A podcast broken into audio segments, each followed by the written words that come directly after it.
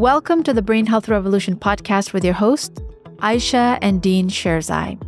In this episode, we had an enlightening conversation with Erin Sharoni about ethics in the field of artificial intelligence. Erin is incredible.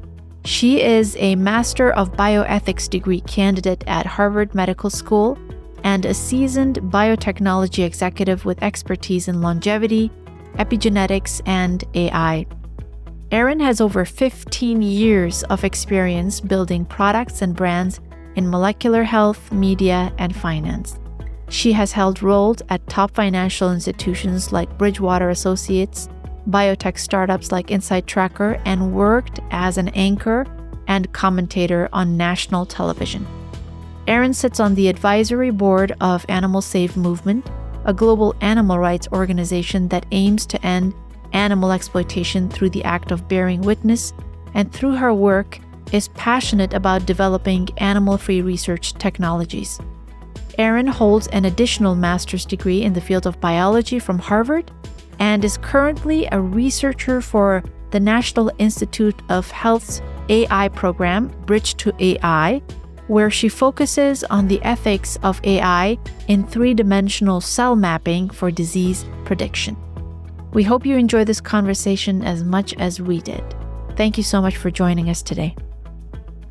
Erin, thank you so much for your time, for uh, agreeing to speak about your your passion with the work that you do. Um, for the audience, we had a brief conversation a few weeks ago and we learned so much from you, from the concept of uh, bioethics in the field of artificial intelligence. And we wanted to kind of expand on that more. So thank you so much for your time. Thanks for having me. I'm excited. I've followed you guys for a long time. Uh, you know, we, we share similar uh, views and missions, perhaps, about health and the planet and animals. So I'm excited to be talking to you about uh, another interest that intersects as well. Uh, absolutely. I think the overlying or the underlying fabric that connects everything is ethics. So you're in the right field. Whatever we're doing is driven by that. Uh, it would be great to kind of start with a definition. Not, you know, not we're not going to make it too bombastic and go into the, uh, uh, you know, the the, the dialogues of uh, um, uh, Socrates uh, and and all of that. But but the general idea of um, first of all, what is ethics in your perspective, and and why did you get interested in it? Sure.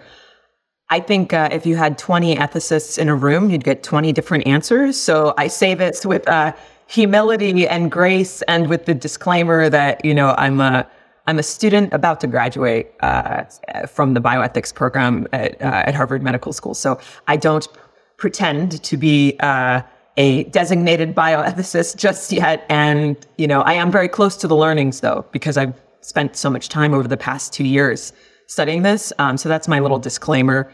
Um, and I would say, you know, the field of ethics and in particular bioethics is really about taking a look at the world and thinking about how we should approach things and then how we can and how we do and how all those things might intersect. And there are there's vernacular like frameworks and principles and there's different uh, you know uh, ethical schools of thought. So some people might be familiar with uh, kantian ethics or um, utilitarian ethics like peter singer. So anyone listening who's in the animal animal welfare space rights space will know peter singer. Um, and so each of those ethicists sort of takes a, a, set of principles and applies it to a framework and says you know here's a normative uh, way to consider the world normative being how we think we ought to, to behave and how we ought to live in the world um, and make decisions. Um, but there's so there's such a wide variety uh, of, of ways to approach ethics, and the way that we're taught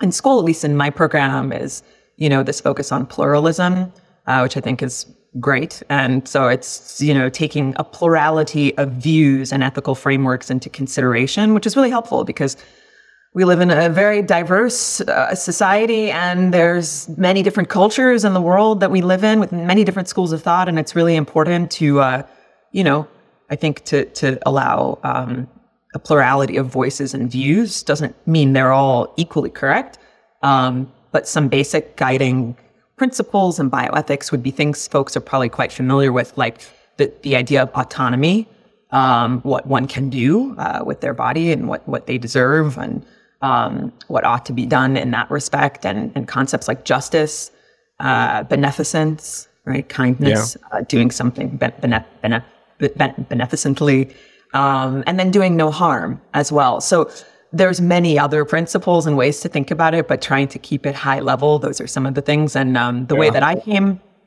to bioethics uh, is, is a whole other story.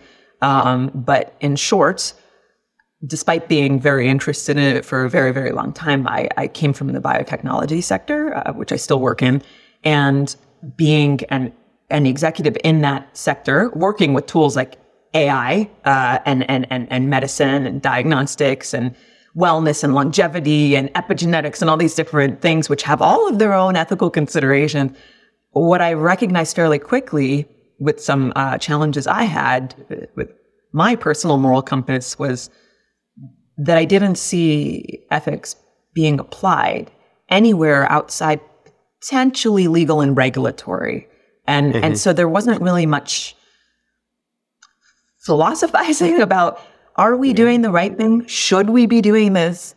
Who is it benefiting? What might the ramifications be? Sure, you think about equity and, you know, and people don't want to be discriminatory, but it's so much broader than that.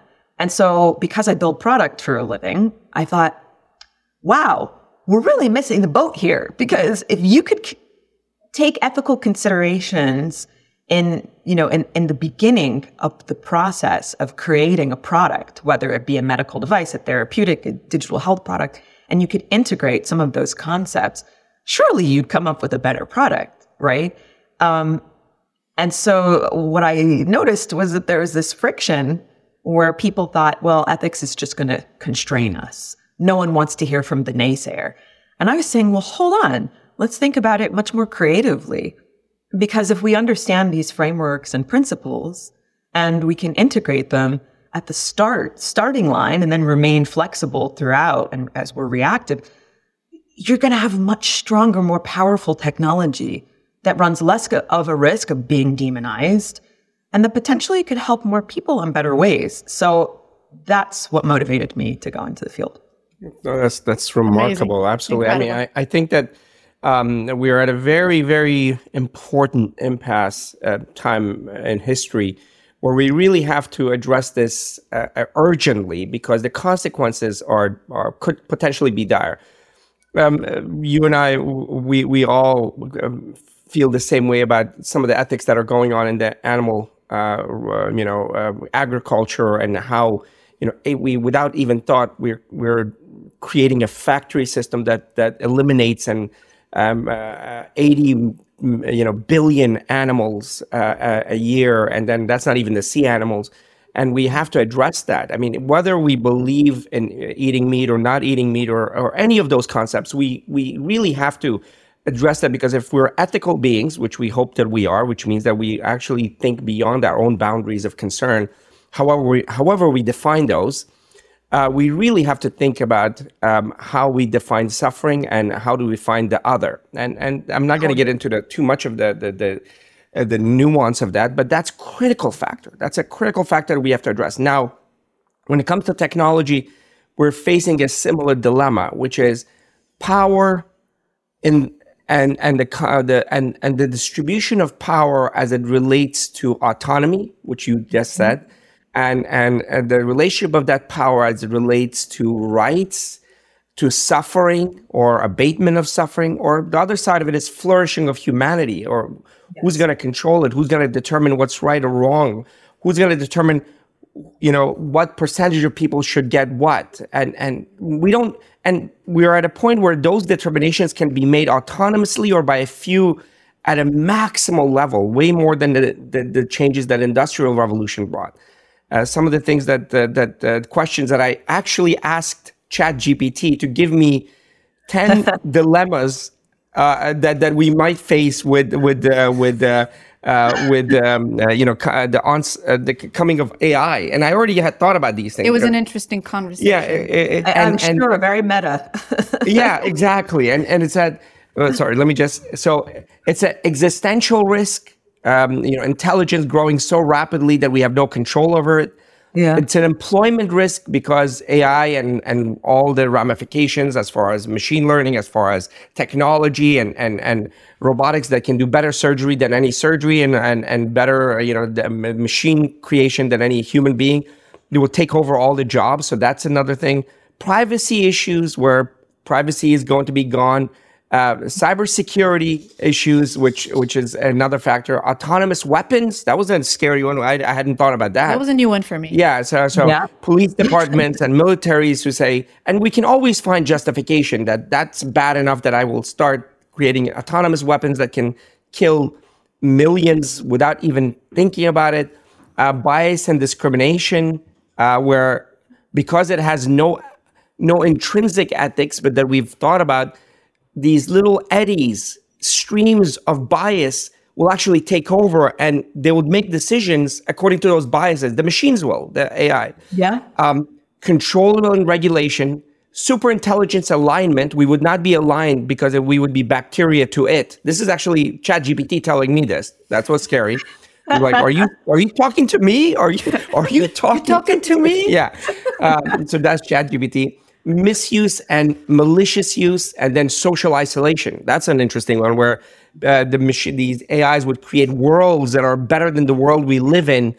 And we know the addictive patterns. We've seen it in mice models, we've seen it in human models that we would give up even food and sex and all of that for the level of pleasure that the machine could produce. And we would go into isolations and would just wither away as beings and the machine. So I was like, okay, if ChatGPT is giving me these, I'm a little scared now. yes.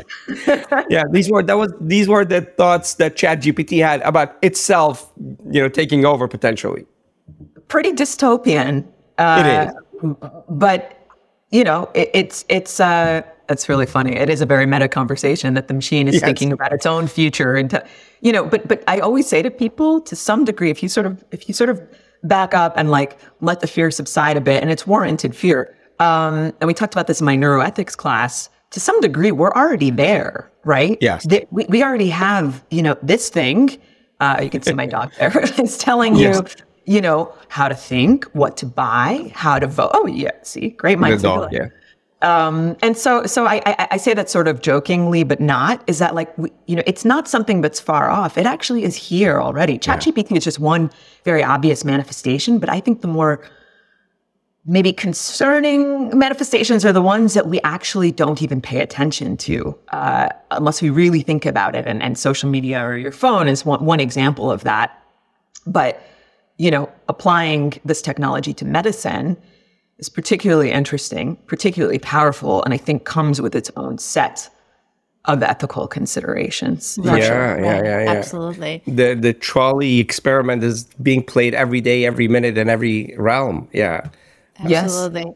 Sure um, I, I, would love to kind of hear, you know, how does it work? So uh, I know that the concept of ethics has been a part of uh, developing uh, processes and projects and um, you know as as a physician i know that we always had an ethics department and multiple different companies also have a representation of bioethics in that realm so, if you could give me, us and the audience an idea of the involvement of ethics in decision making in different realms, how long has it been going? Is this a new concept? Has it existed for a long time? And what is what is the current features of bioethics and its involvement looks like in our daily lives?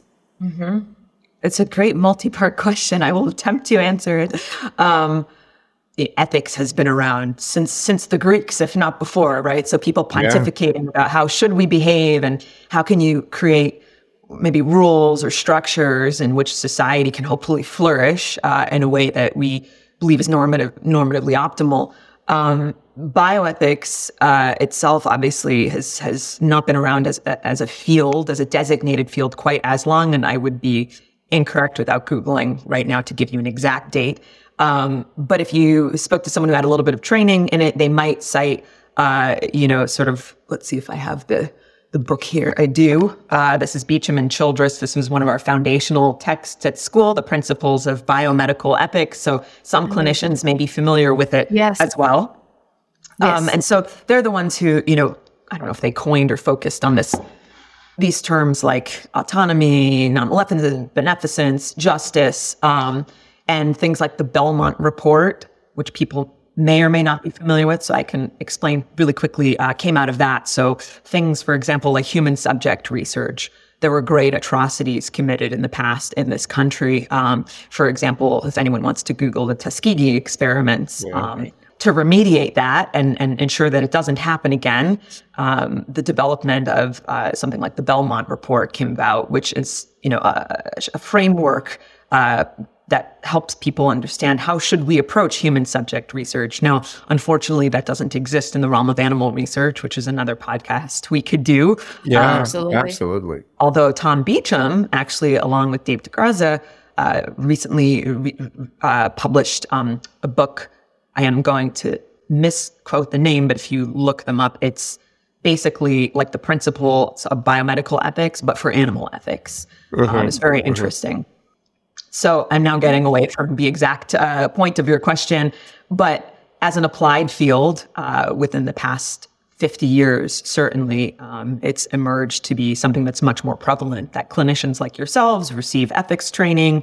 Uh, if you're conducting research, biomedical research, you have to go through things called institutional review boards or IRBs. So anyone listening who's in that uh, field or has been a student where they've undertaken an experiment, they may be familiar with that. And there's different rules and regulations for mm-hmm. you know doing surveys versus using humans versus using animals. Um, and some of those bioethical principles come into play. For example, informed consent, data privacy, security, justice, equity, non discrimination. What happens, for example, a very interesting concept that's, that's bioethical in nature and that applies uh, in the field of genomics as well as AI um, is something called the return of results. There's the question of what happens when you deliver a result to a person and there's no medical actionability around it.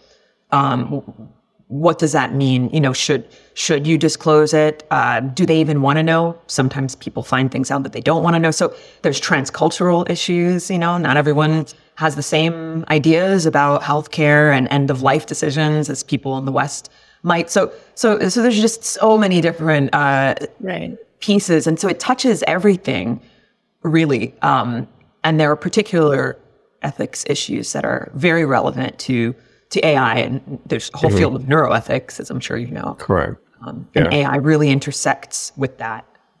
Yeah, and, and I think this would be a good time to kind of expand on that because we're so, you know, I think the whole concept of AI and AI being a part of our lives, I believe, and you know, from our conversations with some other AI experts, is happening really, really fast um, mm-hmm. in ways that I believe you know societies, um, depending on their understanding and their their advancement as far as interaction with uh, artificial intelligence mm-hmm. is concerned, it definitely is happening very fast. And I think, um, based on our conversations, I think we all need to be aware of the implications and we all need to be involved as well because mm-hmm. whether we like it or not it is going to affect us it is going to affect our children's lives our decision making our health and all the other aspects of our lives as well so as someone in the field of ethics what does your role look like when it comes to artificial intelligence? I know that that's a very broad question, and there are multiple different types of artificial intelligence as well. Mm-hmm. But uh, as an ethicist, what does that look like? What kind of conversations are the most important ones to have?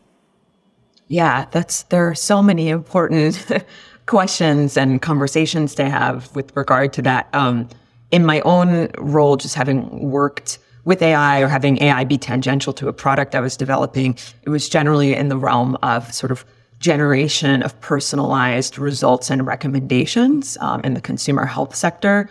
Uh, those were my last two jobs. Uh, and the last one specifically, I was working with epigenetics um, and uh, longevity, so doing biological age calculations.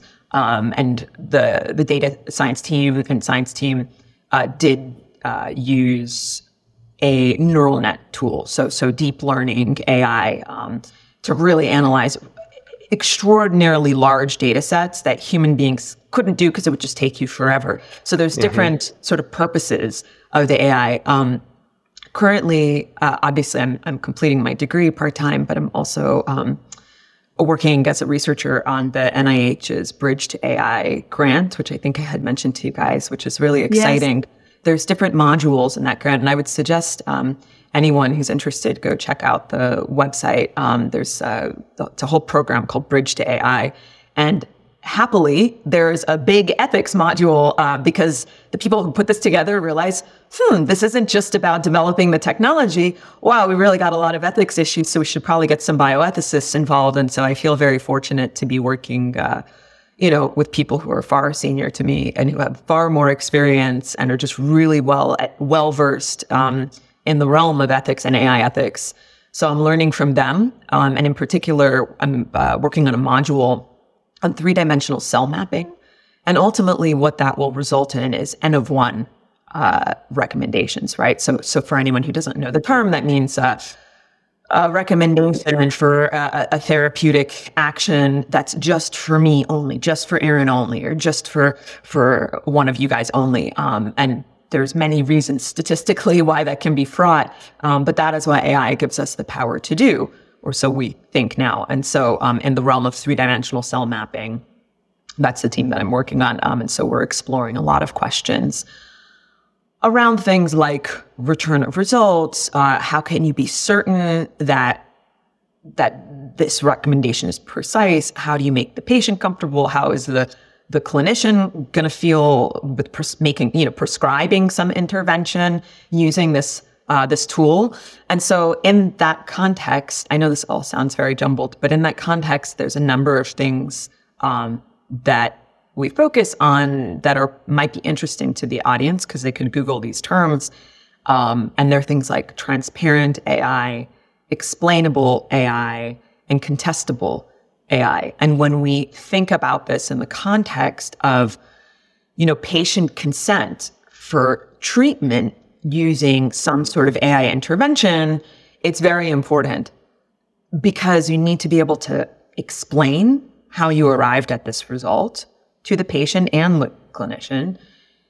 Ideally, you want to be able to understand what the inputs are in that sort of transparent AI, right? So, like, um, what's the the the the the, the computation behind the machine's decisions, and how can you see into that decision making structure? You want to be able to justify the decision. It makes it more powerful and explain the findings. And then contestable is interesting because you also want to be able to say when the AI is wrong. And it's really funny because we've seen that, I think, a lot with ChatGPT lately on Twitter, where people say, oh, look, I put in two plus two and it gave me five or whatever, or much more nefarious things than that. And so just, I'm just talking about medicine. It's really important um, because a provider needs to be able, even though they're, you know, humans are fallible, potentially so are machines. And so um, it actually is good for liability as well. So I don't know if that answers it, but there's there's yeah yeah no absolutely. Uh, the the the reality is we were talking about this last time is um, that this thing is moving so much faster than than we're prepared for it. Again, uh, in the sense that um, even that decision making of whether AI is wrong might be past us before we can even get to that point of making giving giving ourselves the right to make that decision for it. Yeah. Most of the people are not even there in the conversation as far as the, the decision algorithm that the the uh, not of the AI itself, but the AI use. We're not in in that conversation. And one of the things that you said, which is incredibly important, that everybody, everyone has to be has to get involved in the ethics of this, or or how this manifests in in human world or in sentient world, and in, in, in a world where uh, feeling, thinking, imperfect beings are using these or being used by these. Yet there isn't as much conversation. I tell you, I'm, I'm talking to the medical world and I'm telling them that there's a chance, and I think I, am being kind. Uh, I, I, personally think that it's not a chance, it's absolute, that within the next few years, doctors will be replaced. Not because the machines are better, it's just insurance reasons. It, it's, it's algorithmic, it's going to do a better job. Then what? I mean, why are you not getting involved in the conversation? Not only are physicians not involved in the conversations, they're not even aware of the implications that are mm-hmm. around the corner. We're talking about 10 years, 15 years, or maybe even shorter, who knows? And and so how do you I mean and I love the fact that this is your what you're studying because I think it's one of the most important things humanity is doing is first of all having the conversation about ethics and AI, but then also creating mechanisms of how human e- ethics can be in, in, interjected, connected uh, uh, uh, in some way. So, um, what do you think we should do to increase these conversation in the different sectors? That's the question. Yeah. That's a great question. I agree with your soliloquy before that. So, yeah. as usual, we, or, we agree or diatribe, depending on how you see it. um, I agree with that too. You know, yeah. I first I will say that in, in my own life and, and, and as someone who is not only studying this and, and researching this, but also I have practical experience of building digital products and technologies. Yeah. I, I, I really believe that technology is rarely, if ever, inherently bad in and of itself. It's the deployment and the use that can be negative, right? And you have to be very careful because people will demonize a technology and then you've lost the plot, right? Because you haven't taken the appropriate steps. And so because of that, and I think I said this earlier, is that we really have to build these ethical considerations into our tools at the beginning stages and then leave those tools and processes very flexible for refining as more ethical issues arise, as people start to use and deploy these tools. And by building these considerations in first, and the way you do that is, you know, by uh, like sort of this pluralistic approach, right? You need to mm-hmm. interview mm-hmm. and include various stakeholders. Stakeholders would include clinicians, patients, payer systems, governments, hospitals, administrators, right? There's lots of different stakeholders. You need to look at case law and precedents. You need to do user testing, right? So like before you you start building anything you need to take all of these ethical considerations into account and engage different stakeholders so that's part of that process and then i really do think and this is where there's a big gap is that the onus is also on the people or groups who are actually building this stuff. So whether you're a chief product officer like I was, whether you're a CTO, whether you're someone who's helping to build the ML, you're a data scientist. Like there's many, many, many different roles. Even as a patient, you need to know your rights. You should be educated. So there's like, there's, there's so many different areas of responsibility. You're proactively strengthening the tool and its chance for success if you do that. And I would, I would qualify that statement by saying that also I believe success is not just about revenue and it's not just about, you know, meeting your clinical endpoints. It's also about mitigation of harm it's about public perception because if the public does not trust you for one reason or another, you don't really have a chance and things start to get very muddy very fast.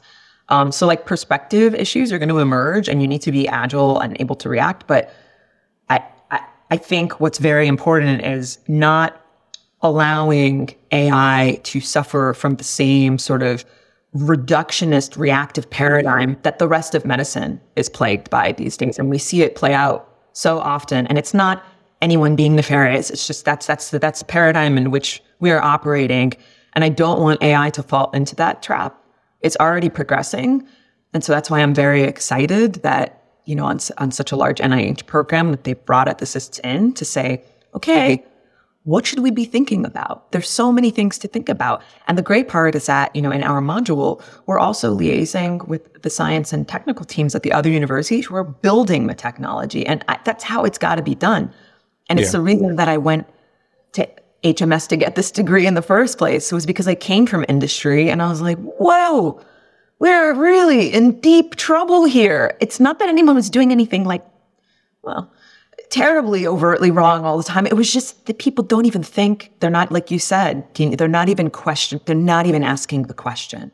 So involving all those stakeholders and saying, Hey, what do you know about this? What is it that you're concerned about? You know, as a clinician, you're going to have different concerns potentially than a regulator or a patient, and yeah. that's okay.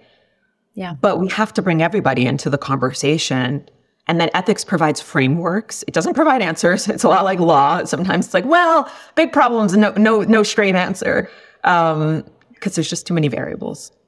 Right, right. That's fascinating. Yeah. Um, and I'm so I'm so glad to hear that there are programs like the one that you mentioned from NIH, um, and there are departments and universities that are promoting education in that department. I'm, I'm, you know, as, as a physician, I remember, uh, you know, taking a small little bioethics course in medical school, but it was so small. And we go through uh, you know, um, accreditation and getting our certificates for Belmont's report. And every year we have to watch some videos that we've watched every single year. And for the most part, we know the answers anyway, so we just kind of skip them.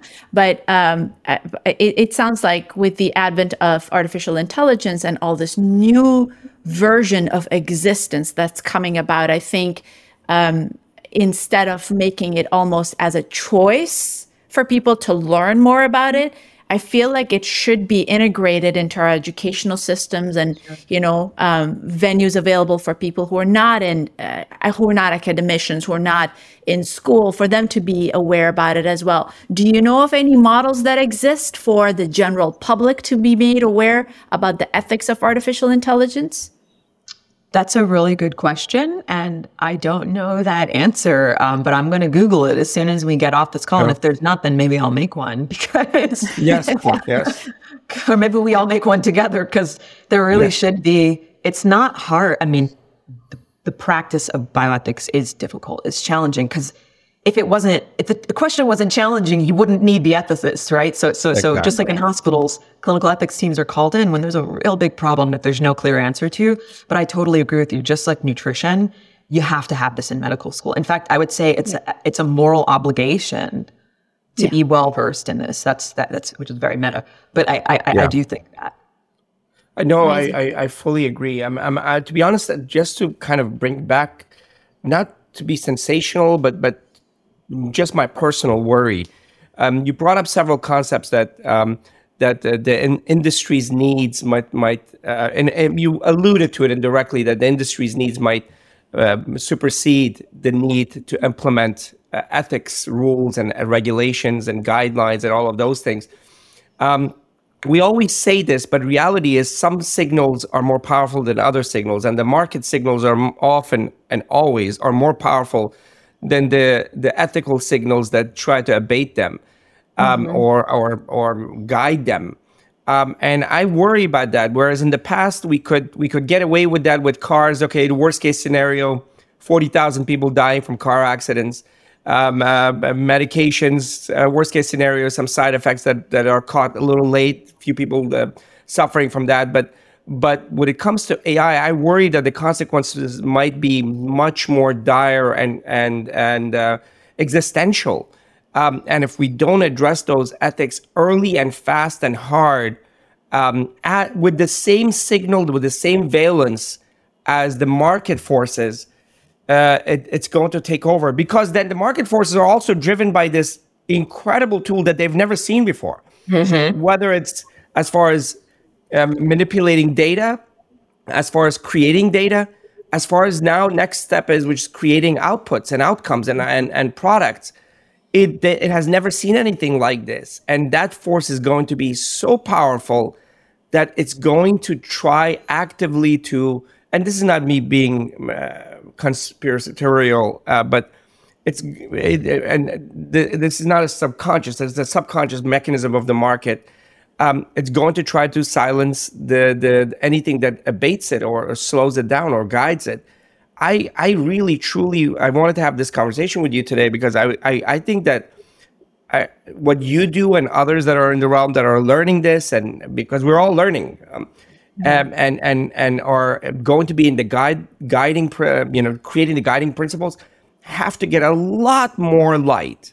They have to get a lot more light because I think otherwise we're just going to talk and talk, but the market forces are going to just take over. And this machine that we have no control over, as it told us with the first 10 principles, 10, 10 words that it has about itself, you know, uh, that it's going to be uh, way worse than anything we've experienced before. Um, given that, I mm-hmm. want to give light to people like you who are writing these, doing these things, and, and hopefully will be the leaders going forward. Um, how do you see your career um, um, um, evolving, especially as it pertains to AI and ethics? Oh well, I agree with you on the on the, the the, fear concern. It's warranted, and I think you're absolutely correct. Um, and we could and should talk about the why AI is is especially uniquely risky because I, am actually writing about yeah. that because um, I do believe there are unique risks. But in terms of um, where I see things going, I'll tell you where I don't see it going because this is this is uh, uh, an example yeah. of, of you know not not too uh, distant um, thing that happened, and I, I, I will never forget this. I was speaking with the founder of a very successful biotech startup about their approach to ethics because some of the applications of their technology are really ethically dicey. It's not inherently bad tech; it's just anyone could see, you know, how this could be problematic, as well as th- this this founder and their company. And they said, well, you know, look, if we sell it to someone and so they do something nefarious, that's that's their problem. You know, we wash our hands of it. And so I thought, first of all, I know exactly where I don't want to work, you know, because that's what brought me to bioethics in the first place. I just, yes. I'm not interested in that. It's so unfortunate, Dean, because it's what you are alluding to, which is the market forces, the paradigm we already live in. This is how people think. Um, and they've gotten away with it for a long time. Because when yeah. you talk about autonomy, you got autonomy for people and you have autonomy for corporations. Um, because corporations are people and you don't have autonomy for the animals. That's another conversation. So, you know, this, this idea, yeah. I, I just think is so irresponsible and intellectually lazy that, you know, it's not your responsibility. It's, it's morally indefensible. But even if you didn't believe that, it also makes the technology vulnerable to being bastardized or demonized. And I think a, a reasonable parallel could yeah. be nuclear technology. It's not perfect, um, but it's a severe double edged sword, right? Where you have great benefit potentially, and then this great, great, great risk that's really serious and unique. Um, and I don't, I don't know that that's exactly the right parallel, but, but I do know that this, this technology is powerful enough and serious enough and risky enough that we have to have people, I hope, in places, not just in research. I'm happy to be doing research now because hopefully that will inform practical application.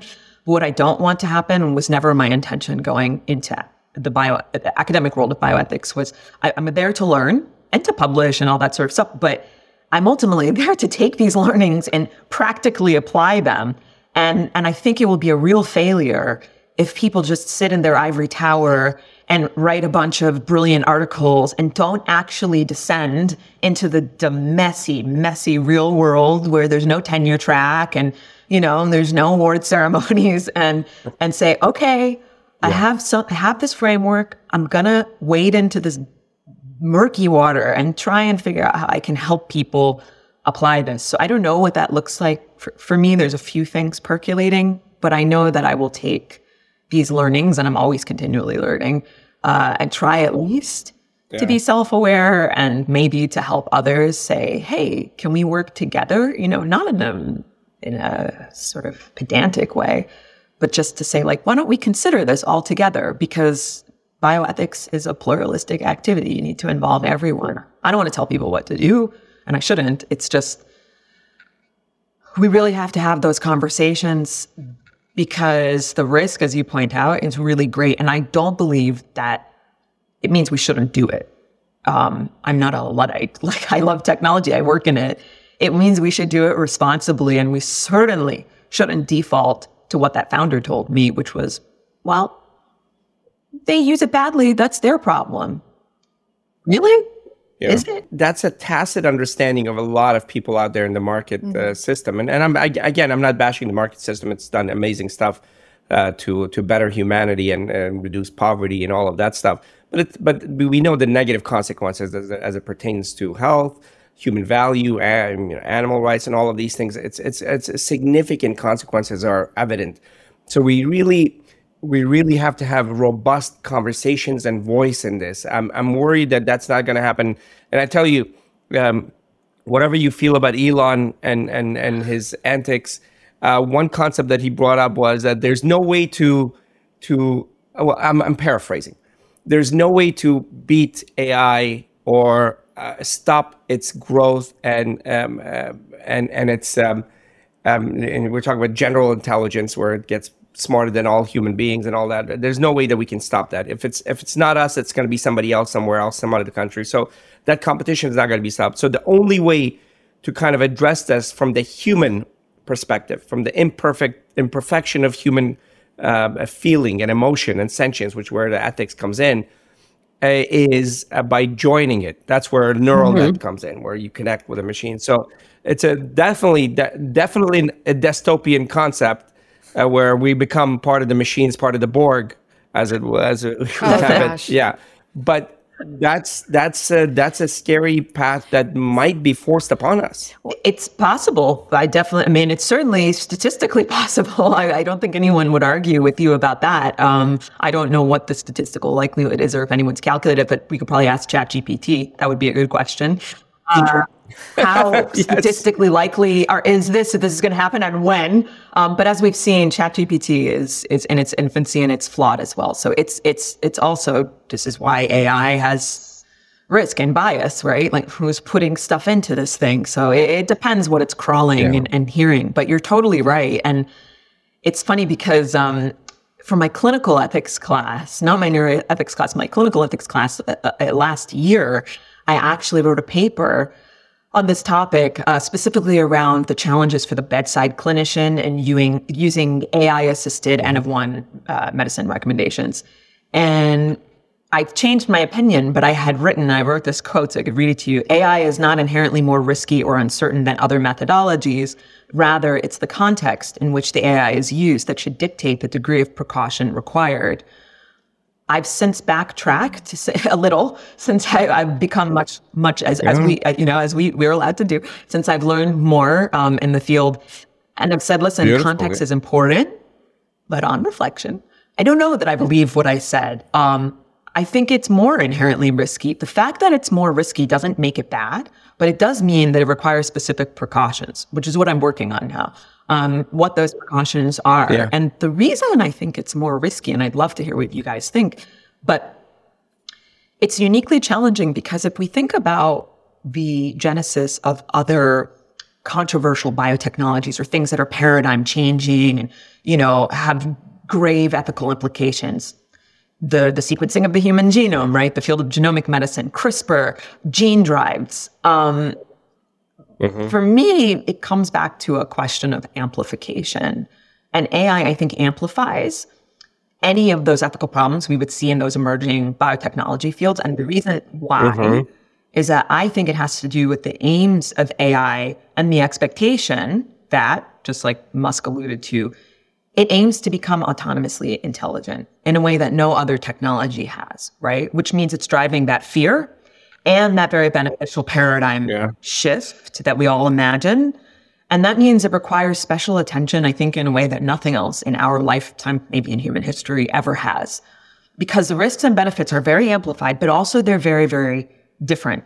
When we think of autonomous intelligence and infinitely expanding intelligence, right? And so I, I think it's special because it's really risky and there's a, I mean, this is very meta, but if the intention, no, I love this. If the intention I, yeah. of AI is to is in a way to be unknown, for example, we can't ever hope to know the full spectrum of consciousness of a living being. We like ask someone who studies consciousness, we know almost nothing, right? We think maybe there's some quantum effect in the cerebrospinal fluid. We have no idea.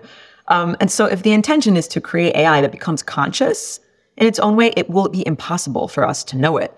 That could be okay or not but it's a completely special challenge. And I think that articulating that for people so they understand that and then building frameworks and precautions and g- gating mechanisms with that in mind is very, very important. I, I, I, I will argue forever that I think it's really especially risky.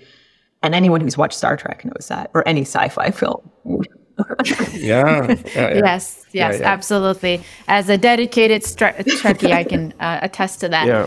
Um, the the concept of amplification and um, essentially transmitting or sharing or dispersing this information to the general public seems to be a challenge at this point. Things are moving so fast, and we've seen this in um, you know in, in history how when something that is novel eh, when it's introduced it's always met with severe mm-hmm. backlash. Um, as human beings we have a tendency to go into a defensive mode when something is invasive. And AI being so invasive and involved in every aspect of our life is being met with that kind of challenge um, people tend to go back to uh, their nature's fallacy and saying anything that is artificial is bad and not allowing it to be a part of them their mm-hmm. lives as well. um, as as a as a person who is in medicine but not necessarily very involved in the field of technology, I don't see that messaging being taken mm-hmm. care of. There's no uh, there's a huge gap between what is happening and what people actually see and understand as far as artificial intelligence is concerned. Are there companies or individuals that are serving as communicators between what is happening and what people should know and allaying their fears? I don't know of any, but just because I don't know of any doesn't mean they don't exist. I, I, I, I, I wish that there was more of a mainstream voice than than Elon Musk, and we don't have to talk about him. But um, some of the things he says I agree with, and some things I obviously really don't. Uh, but he's yeah. he's right about the, the, the quote that you uh, offered in earlier. So I don't know yeah, of a. Yeah. I wish that there was some like, yeah, superstar, trendy AI ethicist. You know, there's a big need, isn't it? I mean, on social media, on news, on on you know everywhere where we could actually essentially understand the um the the the the different things that are happening, um, how is it going to affect our lives, and how people can actually be involved in the decision making to a certain extent as well. Because at the end of the day, it's going to be their vote and their involvement totally. in in receiving those um, those methodologies and whatever whatever uh, implications AI has. I know that things are moving really fast, but I don't see that that communication happening in the society. And I think there's a big need for it. I agree. I don't see it either. And I think part of it is because, as we've all sort of alluded to uh, in the conversation, you know, people, I don't know if it's the market or the paradigm in which we live, but know, the nature's fallacy, but, but people are, um, as defensive as they are about saying, "Oh, it's not natural," now I'm going to move again. I'm going to, you know, uh, be totally against it. I think people who are very pro technology have the opposite problem, where it's any precautionary measure you might suggest is seen as you're a Luddite, you're not allowed, you're yeah. stymieing progress. And I'm like, guys, there's a Venn diagram here that, you know, there's a space in the middle where these are not mutually exclusive. You can be skeptical and also help advance the technology. So I think you have these yeah. two competing sides. One side is this is totally wrong and crazy the sky is falling. Here's all the bad stuff. And then the other side, you know, is super pro. Hey man, it's going to change everything and we're going to merge with computers. And if you say anything against it, we don't want to hear from the ethicists because they're sticks in the mud. And part of that, and we talk about this a lot in my capstone sessions and bioethics, is like, what is the role of an ethicist and how do people perceive you? And do you even call yourself that? And when you do, and you walk into a situation or a public a forum, what does that mean? Do people immediately uh, stigmatize you, shut you down. Um, so you're totally right that there is a space for, I hope, uh, critically thinking conversation, dialogue, and and where people don't shut each other down. And I don't think it's the job of any one person to go be a spokesperson. I think it's the job of a person to be a facilitator as an ethicist and say, hey, here's some general guidelines to get us started. Like, what does everybody think? Because you should be accruing information and processing it and saying, okay, I, we do this when we build products and user research. Like you think you know what people are concerned about, but what are they actually concerned about when you ask them? And I'd love to know, like, what is the prevailing thing that people are upset about? I'm sure there's surveys in the space of AI and medicine, but it's a much bigger dialogue. And you're right that it's doesn't, it's not out there. Yeah, wow. yeah, yeah. I um, Amazing. but um, um, my my uh, not to oppose Aisha, my concern is that the market forces are way more powerful in this case than than naturalistic fallacy or people trying to stay away from it. Is that because the gain is so much greater, even at the individual business level. Everybody, all, all I've heard about is everybody talking about how great it's going to be for their businesses, for their uh, school, for their education, for this, that, and other. Yes, all those are true. Absolutely, I'm as excited as anybody else when it comes to AI and what it can do and what it ought to do you know, it's the ought and is uh, uh, phenomenon. You know, what yeah. it ought to do is absolutely mind-boggling, and it's going to be. It's not. It, we wouldn't even say it is the next revolution of human. Uh, it's the next level of human uh, evolution. It's because it's a exponentially at a different scale. Um, but at the same time, Um, the conversation of ethics must be loud and, and clear. And, and as you said it beautifully last time, and, and even this time, everybody in their own fields should start these conversations. Yeah. I think that's where it starts. I think you're right. There's not going to be one leader.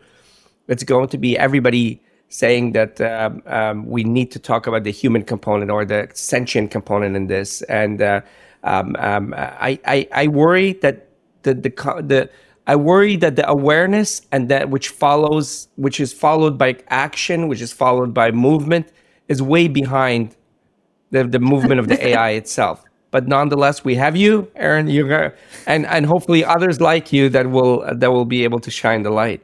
Yeah, I mean, listen, you're not wrong. I we suffer from this sort of living in reactivity, right? And and I've always said like, oh, you got to wait for a real big crisis, you know, a pandemic for anyone to pay attention to zoonotic diseases coming from factory farms. I'm yes. not sure that even worked this time around, but at least there's more conversation about AMR and stuff yeah. like that.